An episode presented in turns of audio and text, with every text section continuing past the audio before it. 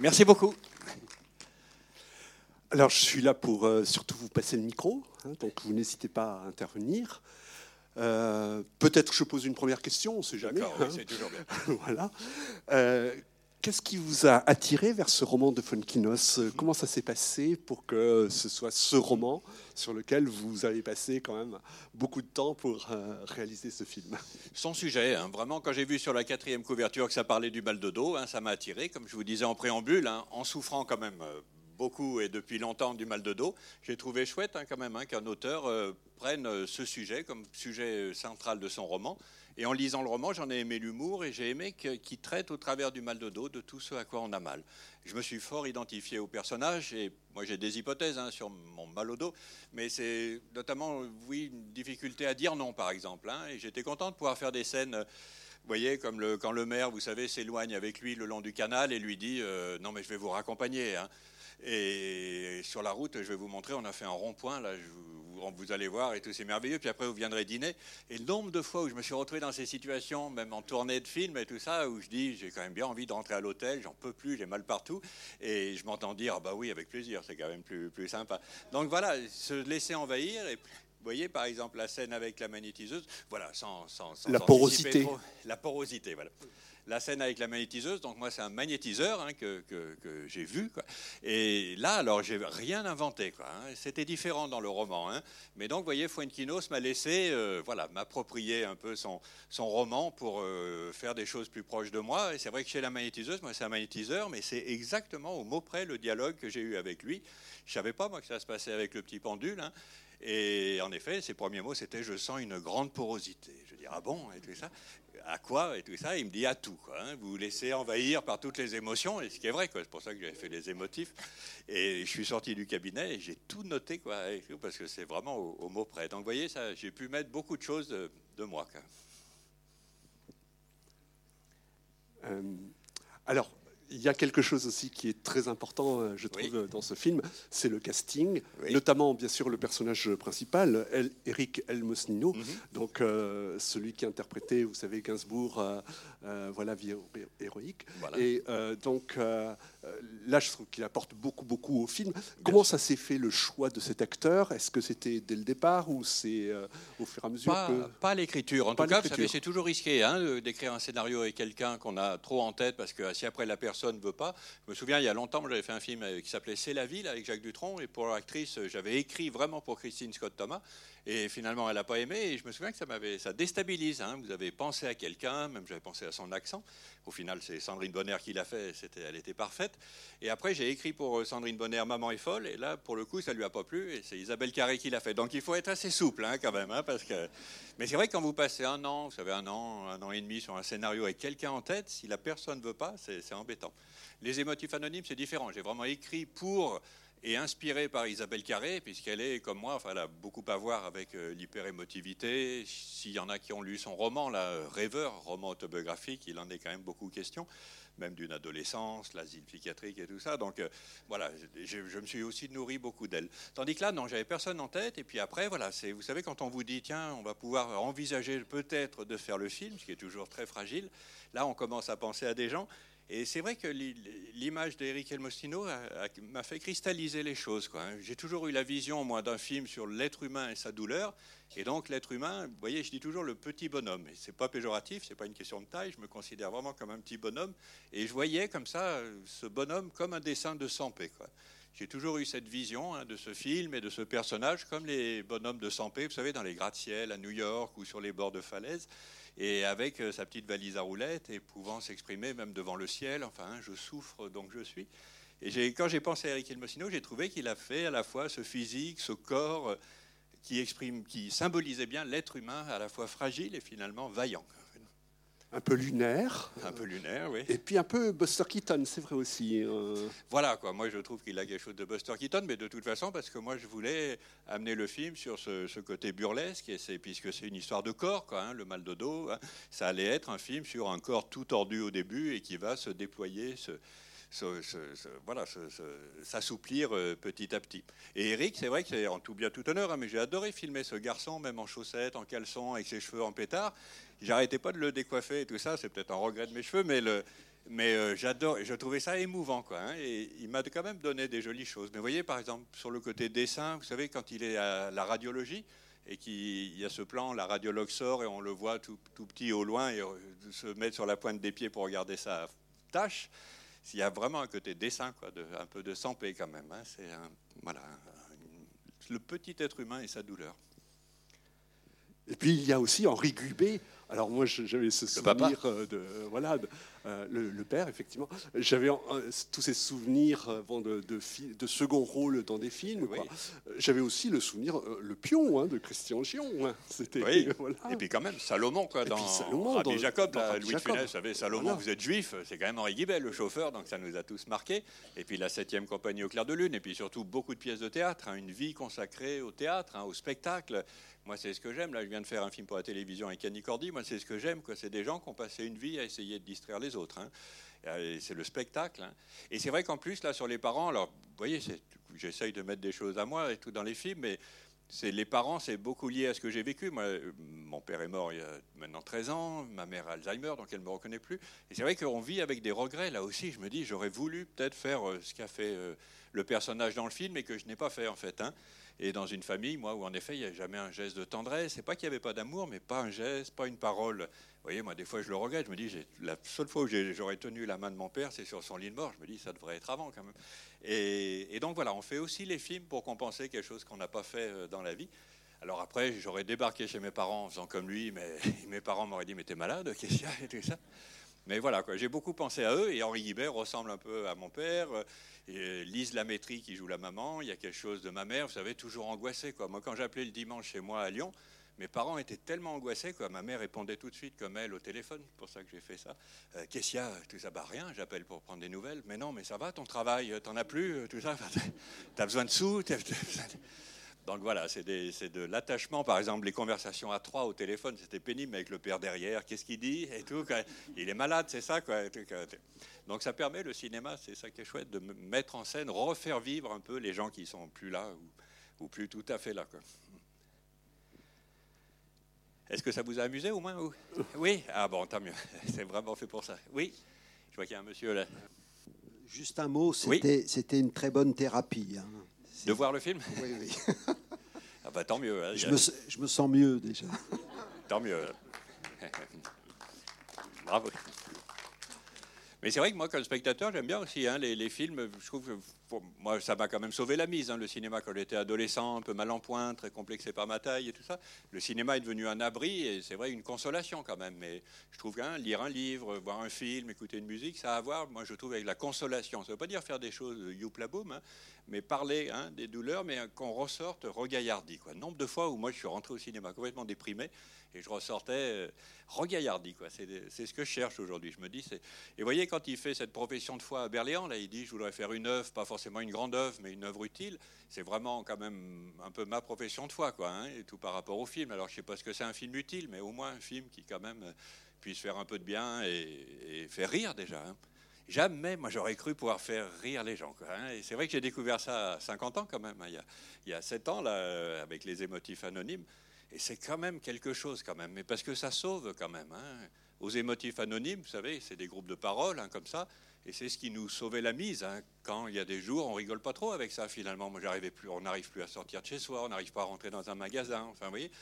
Et d'arriver à rire des situations burlesques dans lesquelles on se met, quoi, c'est quand même ça qui vous, qui vous sauve. Donc c'est pour ça que le rire, c'est quand même important. Bonsoir. Oui, bonsoir. Euh, oui, j'ai beaucoup aimé le film, euh, j'ai beaucoup ri. Ah, et j'avais lu le livre, donc j'aurais aimé savoir comment vous avez travaillé, parce que évidemment, adapter un livre, c'est très compliqué. Il mm. faut faire des coupes, et d'après mon souvenir, dans le livre, la fin est légèrement différente. Il rachète l'hôtel, etc. Donc j'aurais voulu comment vous avez savoir comment vous avez fait vos choix. Déjà, donc, vous savez, donc, adapter un livre, c'est pas l'illustrer, donc hein, il faut avoir des partis pris. Hein. David Fuenquino, c'était vraiment généreux. En plus, il est réalisateur. Vous savez, il a fait Jalouse l'automne dernier avec son frère, donc il sait ce que c'est. Hein. Et il m'a vraiment laissé y aller. Et puis après, le livre fait 400 pages. Par exemple, euh, on ne peut pas tout faire de, des 400 pages d'un livre dans un film d'une heure et demie. Par exemple, le personnage avait un fils aussi qui vivait à New York. et il lui rendait visite. Et moi, j'ai dit, ah, ben, j'aimerais bien aller tourner à New York. Mais le producteur était moins chaud, bizarrement. Non, mais vous voyez, littéralement, matériellement, ça tombe assez vite. Et puis plus profondément, il y a une différence de ton. En fait, David est plus dans le règlement de compte. Par exemple, avec les parents, vous vous souvenez, il est plus dur, quoi. Hein. il les traite de psychopathes, tout ça. Et moi, j'ai dit à David, là, je peux pas. Moi, j'aimais quand même bien mes parents, tout ça. Donc, je peux. Et je suis pas dans le, vous voyez, je suis pas dans le règlement de compte, en fait. Hein. même dans la, dans son parcours et tout, c'est pas ça. C'est dire les choses. C'est arriver à dire tout ce qu'on n'a jamais pu dire, mais c'est pas euh, régler des comptes. Hein. Et donc, une différence de ton. Le film est plus lunaire, en effet, plus onirique que le livre qui est plus euh, réaliste. Et surtout, en effet, la dernière partie, donc il échouait dans un hôtel qui n'était pas aussi euh, bizarre que celui-là. Et en effet, il, refaisait la décoration de l'hôtel. Hein. il en faisait un hôtel littéraire. Et vous savez, il y avait la chambre Baudelaire, la chambre Victor Hugo. Et j'ai dit à David, ça c'est trop littéraire pour moi précisément, trop artiste. Et m'est venue l'idée de la passerelle qui correspondait peut-être un peu plus à ce que je voulais euh, transmettre en fait. D'accord, merci. Et vous voyez, c'est par glissement progressif. Déjà, il y a des choses qu'on ne peut pas faire. Par exemple, sa femme, à un moment donné, elle perdait son père, donc ils allaient à l'enterrement du père, de, son beau-père et tout ça. Et c'est de là que venait, elle, peut-être sa mélancolie. Enfin, il faut choisir, quoi. Hein. Et la passerelle, en fait, mais David était d'accord pour que je fasse ça, et pour moi, c'était vraiment ce que je voulais transmettre, c'est que quand même, pour se sortir de sa petite douleur, de sa névrose, je trouve qu'il faut faire quelque chose. Ce qui le sauve, c'est quand même d'arriver à faire quelque chose, mais même au sens artisanal. La passerelle, c'est moins infime, mais c'est un repas, c'est une action bénévole, enfin, c'est faire, quoi, quand même. Oui?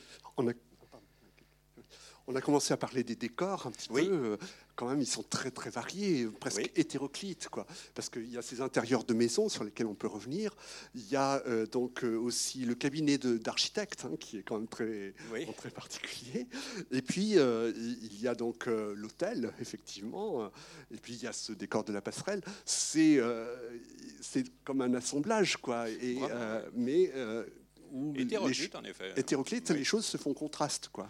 Mais ça aussi, par rapport au roman, hein, c'est davantage un récit euh, initiatique, hein, un petit récit picaresque hein, d'un personnage qui veut savoir d'où vient sa douleur et donc il va faire un petit voyage, rencontrer des gens, aller d'un lieu à l'autre. J'ai toujours aimé ça quoi, comme euh, mode de, narration. Et, je voulais donner au film un petit côté aussi un peu Alice au pays des merveilles quand même. Vous voyez, pas faire un film en effet naturaliste, David, lui, l'aurait fait de façon beaucoup plus réaliste, naturaliste. Vous avez remarqué, il n'y a jamais de scène de, de, rue avec des voitures qui passent, à part le taxi qui vient vers nous. Même quand il arrive à l'hôtel, hein, vous avez vu, c'est une ruelle avec des pavés, on dirait presque une ruelle de studio, alors que c'est dans Paris. Mais... Et puis euh, l'hôtel, évidemment, est très décalé. Quoi, hein. Ça, c'est en studio. Le seul décor fait en studio, c'est l'hôtel, parce qu'on n'en trouve plus comme ça. Moi, ça doit être des souvenirs de tournée avec les films. J'adorais ce genre d'hôtel, enfin j'adorais. Mais vous savez, genre hôtel de la gare, vous savez, où on n'ose pas trop enlever les chaussettes parce que ça colle euh, le lino là. Et puis, et surtout, je me faisais une fixette sur le dessus de lit, quoi. Et tout. On a tous connu ça chez mes grands-parents et tout ça, le dessus de lit avec les vaguelettes. Et donc, ça permet de recréer des choses, à la fois les, les grands-parents et le. Mais donc, créer un univers, et vous avez vu, c'est très stylisé. Par exemple, le bureau du psychologue, par exemple on sait qu'on voilà, on veut faire un peu Alice au pays des merveilles, quelque chose de décalé. Donc hein, après, on peut ne pas aimer, hein, mais c'est un parti pris. Il faut bien enfoncer le clou. Et c'est vrai que là, j'avais toujours dit, je veux vraiment une pièce vide, un bureau, deux chaises et deux, deux personnages. Et les décorateurs ont toujours un peu peur de rien mettre. Ils ont l'impression, on va nous dire qu'on travaille pour rien, enfin qu'on fait rien, quoi. Et du coup, le matin du tournage, il m'avait mis sur le bureau euh, un ordinateur, un téléphone, des dossiers. Et tout de suite, c'est vrai que ça basculait dans le réalisme. Et du coup, que le dialogue, ce type de jeu, ne, fonctionnait plus. Il fallait vraiment que ce soit vide. Et puis, vous avez vu le psychologue. Hein, J'ai rien contre les psychologues.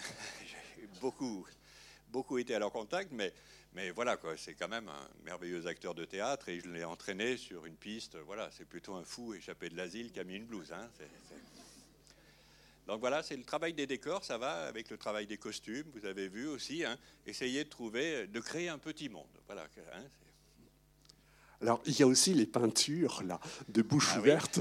Alors, ne sais pas euh, comment vous, vous avez réagi, mais moi, j'ai pensé que c'était en relation avec le, métier du mari ou du compagnon. Quoi. Aussi, oui, le dentiste, bien sûr. Après, on comprend que c'est pas ça, quoi, bien sûr. Et, c'est, toutes ces bouches ouvertes, elles sont incroyables. Quoi. Comment, bah, comment c'est venu et comment vous avez bah, fait? Vous voyez, c'est toujours pareil. Hein. quand on fait un film, il faut avoir un thème. Quoi, hein. c'est comme un musicien, quoi, hein. un thème, et puis qu'on va développer, on va faire des variations. Moi, j'avais un thème, c'est, la douleur. c'est l'être humain et sa douleur. Et donc, vous avez vu, première image, c'est le cri, en fait, hein, et le premier son, enfin le premier mot d'Elmosino, c'est aïe quand même. Hein. Et après, j'ai essayé de le décliner, mais de toujours ramener tout quand même à ça, quoi. Hein. c'est la douleur vue d'abord comme un ennemi et après vue comme une alliée. L'autre jour, une spectatrice euh, médecin m'a dit, mais vous savez, la douleur nous sauve. Hein. Et j'ai trouvé très beau cette expression quand même. Et c'est pas faux non plus. Hein. Quand on a une douleur, ça dit déjà qu'on est vivant encore. Et puis surtout que voilà, c'est un signal d'alarme de, quelque chose, qu'il faut l'écouter, ce corps souvent malmené. Et après, donc déclinant le thème du cri, j'ai pensé au tableau, vous savez, d'Edouard Munch, là, le fameux cri, là, ce petit bonhomme sur la baie, comme ça, angoissé par le, par l'angoisse métaphysique. Et après, un souvenir d'adolescence, le The Wall des Pink Floyd. Vous vous souvenez, le film Alan Parker, donc l'affiche était aussi le cri, donc le cri en fait, hein, la bouche ouverte. Mais finalement, l'être humain, c'est un peu du début à la fin, c'est quand même beaucoup le cri. Hein. Alors les tableaux, euh, esthétiquement, c'est un très bon peintre qui nous a fait ça. Le pauvre, j'espère ne pas lui faire de tort, c'est ça. Et donc, il nous en a fait toute une série comme ça. Le fait est que j'en ai racheté deux, mais je n'ai pas encore mis au mur. Chez moi, ils sont chez moi. On peut revenir peut-être aussi sur ce personnage, parce que euh, vous dites dans une interview que finalement il est assez proche et c'est vrai, de Joseph K., de, Kafka, de, euh, de, personnages enfin, qui sont là dans un monde un peu absurde hein, aussi, et qui, qui se heurtent à des murs invisibles. Hein. C'est un petit Sans prétention, hein, mais moi c'est ma passion, c'est Kafka, et donc j'ai toujours aimé ça depuis mon adolescence. Et vous savez, en effet, ces personnages qui sont plongés dans des choses qui les dépassent, mais qui en même temps sont vaillants. Quoi, Ce que j'aime, c'est le gars dans le château, il veut toujours y rentrer quand même. Euh, dans le procès, il veut comprendre. Hein. Donc c'est ce que j'adore chez Kafka, c'est peut-être aussi hein, chez Fuenquinos, mais il y a quelque chose de l'humour juif hein, que j'adore aussi. c'est quand même savoir rire de nos douleurs. On sait bien que Kafka, on pense toujours que c'est sinistre, alors quand il lisait ses romans à ses copains, là, Max Brod et les autres, ils étaient morts de rire quand même. Donc il y a un peu les frères Cohen aussi, j'adore cet humour-là quand même. Serious man. Donc voilà, sans prétention, mais voilà ce qu'on a en tête quand on, se lance dans un film. Des nouvelles de Buzzati aussi, que j'adorais, Dino Buzzati. Italo Svevo. Mais vraiment, hein, la conscience de Zeno hein, sur la, cigarette et tout ça. Donc, voilà, hein, on pense à des choses, mais après, il ne faut pas que ça pèse ou quoi, puis c'est sans, prétention. Mais tout ça, quand on fait un film, vous nourrit, puis c'est aussi ce que je donne un peu aux acteurs, aux, techniciens, aux partenaires. Vous savez, moi, je ne peux pas faire un film tout seul. J'ai beaucoup de gens talentueux autour de moi, c'est très collectif. Là, les décorateurs, vous voyez, on échange des choses. Par exemple, sur l'hôtel, je leur ai montré des images d'un film de Jarmusch qui s'appelait Mystery Train. Pardon pour mon accent, je suis nul en anglais, mais, mais voilà quoi, hein, qui était un film hein, qui se passait à Memphis et où il y avait en effet un hôtel avec les murs verts comme ça et cette, ce comptoir. Donc vous voyez, on, cherche des, choses. Après, moi, c'est vrai que j'ai passé ma vie au cinéma, donc c'est aussi beaucoup de références, hein, d'images en fait. Le bureau, vous voyez, c'est à la Défense, c'est là aussi le dessin de Sampé très blanc. Vous avez vu les cadres symétriques, hein, comme ça, et, un univers euh, un peu stylisé, mais finalement euh, pas si réaliste. Hein. Et le personnage du harceleur aussi euh, au travail, là, qui est intéressant parce qu'il il y a une certaine douceur hein, dans, sa manière d'être. Puis on sent bien qu'il y a aussi comment dire, un sadisme hein, une, pulsion. Hein, quand même mais ça, malheureusement, j'ai l'impression que c'est quand même très partagé, parce que ça m'a surpris, mais c'est le, le plus souvent le retour que j'ai sur le film, c'est cette partie-là. Hein. C'est vraiment la souffrance au travail qui, qui, qui intrigue, qui concerne quoi, le plus. Quoi, J'ai eu enfin, des dames là à Quimper et tout qui m'ont dit, mais alors nous, on vit la même chose au quotidien, on est rabroué, euh, humilié par un supérieur, et ça manque pas, évidemment, euh, on a mal partout, on se fabrique les maladies. Vous vous souvenez de ce beau film d'Alain Resnais, Mon oncle d'Amérique Vous savez, qui était basé sur les théories d'Henri Laborie, le professeur Henri Laborie, et qui disait que dans une situation oppressante, euh, soit l'être humain fuit, quoi, hein, soit il fabrique euh, sa maladie, enfin, ou sa dépression, ou son burn-out. Hein. À midi, aux actualités, là, j'ai vu un reportage sur le bore-out. C'est le nouveau truc maintenant, c'est sur l'ennui au travail. Mais c'est terrible aussi. C'est sur des gens à qui on donne plus rien à travailler, et c'est horrible en fait. Hein. Si vous voulez tuer un homme, payez-le à ne rien faire. C'est une chanson de Félix Leclerc. Ah, c'est beau, c'est terrible. Hein. C'est vraiment. Et donc, vous voyez, c'est toutes ces situations, mais on les a tous. Hein. Moi, je les ai aussi, hein, avec les financiers, enfin, avec quand même où on est impuissant et où on garde pour soi, on garde pour soi. Alors après, là aussi, je voulais pas basculer dans le réalisme. Vous avez vu Berléand, c'est un peu le chat d'Alice au Pays des Merveilles, enfin, qui ne parle que par citation. Enfin, voilà rendre les choses quand même un peu savoureuses aussi. Hein. C'est pas corporate, un excellent film, je ne sais pas si vous avez vu récemment sur la souffrance au travail, qui était très beau. Là, c'est d'arriver à dire les choses. mais aussi des choses quand même assez, il me semble, assez vraies. Par exemple, le personnage, moi ça m'est arrivé, mais quand on est sur sa douleur ou sur sa difficulté, on voit plus les, gens autour. Hein. On est quand même fermé, ce qu'il est au début du film. Et par exemple, il ne se rendait pas compte que tout le monde, finalement, tous les collègues étaient de son côté, en fait. Hein. Et même que la petite standardiste a lancé la pétition. Je pense qu'on peut devenir comme ça fermé. Et lui, il se rend compte, mais que voilà, d'abord on est comme tout le monde, hein, c'est ça, on est tous pareils, on partage les choses il s'était fermé, quoi, éteint, quoi, et c'est la douleur qui le réveille. Est-ce que vous voyez autre chose alors la musique, parce qu'on en parlait euh, tout de suite là. Donc c'est un jeune musicien. Oui, un jeune compositeur, oui, hein, vraiment qui n'a pas encore fait beaucoup de, films. Mm même euh, quasi pas, quoi, mais un jour euh, sur euh, Internet, enfin sur iTunes, là j'avais repéré un de ses albums, quoi, un musicien de jazz, un peu, hein, j'avais beaucoup aimé, donc je l'ai contacté par Internet et on a bien travaillé ensemble, là aussi quand même, ça donne beaucoup le ton quand même du film, et il a bien travaillé, vous savez, avec des instruments genre Célesta, les ondes Martinel, je crois, je ne sais plus comment ça s'appelle, mais des choses, Martino, c'est ça? Ah voilà. Et donc des choses un peu aigrelettes euh, comme ça. Et, puis pour le début, ce qui nous amusait, hein, je ne sais pas si ça amuse tout le monde, mais euh, sur le générique, j'ai toujours vu un générique comme ça avec les radios du dos, en fait. Hein. Et, une musique un peu angoissante hein, quand même. Et vous avez vu, ça me fait rire, il y a des gens des fois qui se disent, mais attends, on s'est trompé, c'est pas une comédie et tout ça, c'est flippant. Et donc c'est la douleur qui arrive comme ça. Donc voilà, il a vraiment de, de l'humour aussi. Quentin Sirja qui s'appelle. Là, j'ai fait un téléfilm, là, donc je vous disais, sur l'illettrisme, et on a retravaillé ensemble, euh, tous les deux. Pardon. Bonsoir. Bonsoir. Je voulais juste euh, demander euh, cette histoire de cigarette électronique qui fonctionne pas et qui l'énerve et qui à la fin il remplace par une réelle cigarette. Vous avez voulu faire passer un message aussi? Non, non. Non, non, on cherche avec les acteurs, vous voyez, je cherche toujours quoi leur faire faire, quoi. Hein. c'est toujours pareil, hein, que ce soit pas. Vous avez vu, c'est pas c'est pas de la comédie de mots d'auteur, quoi, de vanne, hein, quand même. C'est de la situation, en fait. C'est du flottement, des gens qui se comprennent pas, qui se regardent bizarrement. Et je cherche toujours quoi leur faire faire. Et avec Berléand, donc en répétition, avant le tournage, toutes les idées quand même viennent beaucoup avant le tournage. Vous savez, on fait des lectures quand même, et c'est là où les, échanges se font, les idées viennent.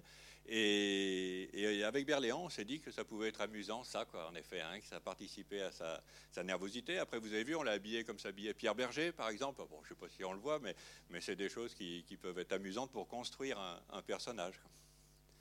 Et qui fume à la fin, voilà, c'est parce que pour se décontracter. je ne sais pas si vous êtes dans le dans la difficulté d'arrêter ou quoi que ce soit, non? Non, c'est ça je trouvais que ça faisait un parallèle par rapport au personnage principal qui essaye de résoudre ses problèmes euh, qui se traduisent au travers de ce mal de dos. Et donc, ce, cette, enfin, j'ai dans mon entourage des personnes qui ont essayé d'arrêter de fumer et cette fameuse cigarette électronique qui était censée remplacer quelque chose et en fait ne remplace rien du tout. J'ai cru que du coup ça faisait un autre personnage qui cherchait une solution de cette façon-là et puis à la ah, fin bah, il se dit bon bah en fait euh, voilà quoi. Ah bah vous voyez c'est joli. Hein. Et moi, c'est ce que j'adore, c'est qu'à un moment donné, hein, c'est les spectateurs, c'est vous qui faites les films aussi. Hein. On, projette sur les films des choses. Vous vous rendez compte, moi, il y a des choses que une dame, euh, au début de la tournée, elle me dit Ah, c'est quand même bien pensé votre film quand il regarde la photo du canal euh, que son collègue lui a donnée. À l'évidence, c'est la colonne vertébrale. Quoi, Et je reconnais que je avais pas pensé. il y a quand même vraiment, je dois le dire, mais il y a quand même de l'inconscient quand même, ou je sais pas quelle chose. Quoi. Alors maintenant, je dis Vous avez vu, c'est la colonne vertébrale et tout ça. mais, pour dire la vérité, non. Je, il y a quand même, de, voyez, des gens. L'autre jour, un spectateur me dit, ça m'a touché, mais il dit, mais finalement, est-ce que votre film, c'est une sorte de chemin de croix? Et c'est quand même euh, étonnant, hein, quand même, de dire ça aussi, quoi. vous voyez, j'y ai pas vraiment pensé, mais on peut le dire. C'est quand même l'homme et sa douleur, quand même, hein. penché, la, valise à roulettes, enfin voilà, c'est joli, quoi. À un moment donné, il faut, il faut voilà, donner des choses quoi, avec un film, mais pas enfermer le sens. Quoi. Hein. Après, Berléand, moi, j'ai tourné plusieurs fois avec lui, hein. Bah, notamment dans le film dont vous parliez, là, et tout, le bateau de mariage, à ses débuts, là, et à mes débuts. Et c'est vrai qu'il a accepté le rôle par amitié, hein. il n'y a pas beaucoup de scènes là, mais euh, aussi parce qu'il y avait ces citations qu'il adorait. Hein. Et c'est vrai que moi, ce serait mon rêve de me souvenir de. J'adore. J'ai tout un carnet où je note des belles phrases, mais impossible de m'en souvenir. Et j'adorerais parler par citation ou citer des choses, mais Mais c'est vrai que c'est mystérieux. J'ai jamais vraiment compris la phrase de Karl Marx, par exemple. Le seul antidote à la, à la souffrance morale, c'est la souffrance physique, mais c'est quand même intéressant. Quoi. Ça va avec le.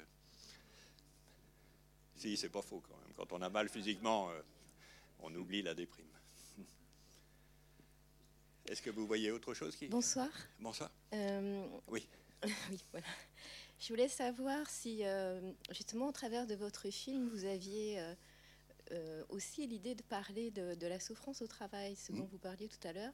Et est-ce que c'est un sujet que vous avez abordé avec David Fuenquinos? Est-ce que lui aussi, en écrivant son roman, il a voulu, au travers de, de, son écrit, mm-hmm. traiter un petit peu des, bah, de la souffrance au travail et, puis pour dire le nom, euh, les risques psychosociaux? Mm-hmm. Puisque je, retrouve beaucoup de, beaucoup de scènes dans, son, dans votre film qui euh, évoquent justement tout, de nombreux risques psychosociaux, et notamment moi, le harcèlement moral. Euh, enfin bon, donc c'est pour ça que c'est peut-être quelque chose aussi qui m'a qui m'a éclairé. Euh, et voilà, je voulais connaître votre, votre avis sur le sujet. Vous avez raison, hein, c'était bien conscient, hein, c'est bien présent dans le roman aussi. Hein, et que ça, faisait partie du sujet, quoi, hein, puisque le sujet c'était tout ce à quoi on a mal, mais mal au travail, je crois que c'est très partagé aujourd'hui. Vous vous rendez compte 43% des, des gens associent leur mal de dos à leur travail, quoi, hein, soit à la posture, mais aussi à l'ambiance. Hein. C'est quand même très présent, mais moi je crois qu'on est en effet dans une société qui nous malmène. Moi, je vois quand même, enfin, je me dis, les gens, enfin, on est compressés, comprimés, c'est une société de la performance, on n'y arrive pas, enfin, on a envie de dire je peux pas. Et je crois, je ne suis pas spécialiste, hein, pardon, mais euh, que quand même le corps euh, nous dit des choses. Quoi. Il en peut plus, des fois peut-être non, avant le cerveau même. Oui, et puis il y a même aussi au travers de la réalisation de soi. Mm. Quand vous parlez, euh, enfin, là on voit très bien dans le personnage qu'il a besoin de se rendre utile. Mm. Et donc ce projet qui peut paraître insignifiant au regard de ce qu'il a pu faire avant, bah, c'est très, très clairement, enfin en tout cas c'est comme ça que je l'ai perçu, c'est euh, c'est le sens au travail. C'est euh, faire un projet qui, que, que, l'on a envie de porter et considère, que l'on considère être une œuvre, son œuvre, même si euh, elle, est, elle peut paraître insignifiante aux yeux des autres. C'est vraiment ce qu'il dit. Et c'est œuvre utile, quoi. Hein. C'est important, quoi, cette passerelle, hein, pour rejoindre le jardin d'enfants et que les personnes âgées aillent au parc. Enfin, c'est-à-dire, c'est quand je dis faire quelque chose, quoi, c'est faire partie de, quoi, se relier aux autres. Hein c'est, me semble, le, plus important. Et c'est vrai que dans le reportage des actualités à midi, c'était vraiment ça. Les gens euh, qu'on harcèle en leur donnant plus aucun travail, c'est presque pire que trop de travail, parce qu'ils se sentent inutiles. Quoi. c'est, en effet ça. Ça, ça joue avec l'estime de soi aussi. Mais le mal de dos joue vraiment avec l'estime de soi, hein, quand même. Hein. parce qu'on est quand même ramené. Hein, moi, il y a des matins, hein, c'est pas glamour hein, quand même. Hein. Moi, je rampe jusqu'à la salle de bain quand même. Et, c'est vrai que c'est là aussi on retrouve la métamorphose de Kafka. J'y pense, des fois je me dis, mais je suis comme dans la métamorphose. Quoi, Je suis cloué littéralement euh, au sol quoi, quand même. Donc ça a à voir quand même avec l'estime de soi finalement, quand même ce sujet, le mal de dos. Il, retrouve une estime de, de lui-même. Et puis, pardon? Et non. Il va falloir que je fasse le 2, quoi, ou je sais pas. Mais malheureusement, non, Les films, moi, ça me fait du bien, comme toute activité, quoi, hein, et comme fabrication. Mais non, ça ne résout pas trop. Mais en même temps, euh, il faut accepter. C'est vrai que finalement, le personnage, euh, je ne sais pas ce que vous en pensez, mais à la fin, il accepte beaucoup et il est plus au fil de l'eau. Enfin, moi, mon hypothèse, c'est aussi, moi, je me suis souvent quand même et longtemps euh, rétracté, enfin, trop, trop contenu, quoi. Hein est trop nerveux et, à vouloir être dans le contrôle, que les parents disparaissent pas, que le couple tienne, que les enfants quittent pas la maison. Et, ce qu'il accepte quand même là, c'est l'évolution des choses. Quoi, hein. C'est moi un peu à l'africaine, j'aime bien ces proverbes africains. Il faut pas remonter le courant de la rivière. Et là, le, canal servait bien ça. Quoi. Vous avez vu ce grand plan de la fin, c'est aller quand même un peu au, fil de l'eau. Mais j'ai pas de leçon à donner. Est-ce qu'on peut parler un petit peu du jeu d'acteur euh, d'Eric Elmosnino euh, euh, Comment peut-être il a fallu le guider pour représenter de façon convaincante ce mal de dos? Bah, surtout le guider qu'on tourne tout le temps dans le désordre. Hein. Vous savez, on a fait la passerelle au début pour des raisons d'organisation. Et il était un peu perdu. Il me disait, mais j'en suis où du mal de dos là? Le gros de mon travail, en fait, c'était de lui donner l'inclinaison. Là, tu es comme ça, là, tu es comme ça. Donc, vous voyez, Mais il avait toujours peur qu'il dit mais ça va faire trop et on était sur un fil toujours avec ce film. Hein. Il fallait pas que ce soit caricatural. En même temps, je vous dis encore une fois, hein, c'est quand même le mal de dos. Euh, on est quand même bien courbé. Vous avez vu après la passerelle quand il se revoit un peu enfant comme ça, hein, quand le corps euh, est libre comme ça, on n'y pense pas, on court et tout ça, puis après il se croise euh, vieil homme quoi, et tout courbé en deux. Et c'est vrai que je suis toujours ému moi par ces personnes âgées souvent qu'on voit mais à angle droit et des dames qui reviennent du marché et vraiment courbées en deux en regardant leurs chaussures. Donc c'est quand même le corps humain, enfin le destin du corps humain est quand même étonnant. Je ne veux pas vous, vous retenir trop, hein, vous dites. Hein, euh, ben, je voulais vous remercier par euh, ce, moment parce que vous apportiez une dimension euh, au film et l'échange que vous apportez. Enfin, ce que vous nous donnez de ce que vous avez donné dans votre film. En fait, ça donne toute la, dimension, euh, je trouvais, euh, très humaine et très, très, très juste. Voilà. on n'est pas dans le pathos, on est dans la vie. Et euh, voilà. Et merci beaucoup pour tous les éléments que vous, nous avez donnés après le film que j'ai adoré. Ah, bah, ça fait plaisir. Après, je pourrais pas être à toutes les séances euh, partout. Hein. Donc j'espère que le film va se débrouiller tout seul à un moment donné. Hein, j'ai toujours aimé, moi. Vous voyez, c'est ce que je vous disais, c'est que ça m'apprend beaucoup. Puis vous savez, pour un réalisateur, c'est quand même trois ans de ma vie, quand même. Je vous dis, pour un réalisateur, c'est trois ans de sa vie au minimum, un film. Hein. Le temps de l'écrire, trouver les sous, là, ça a été vraiment super dur. C'est un tout petit budget.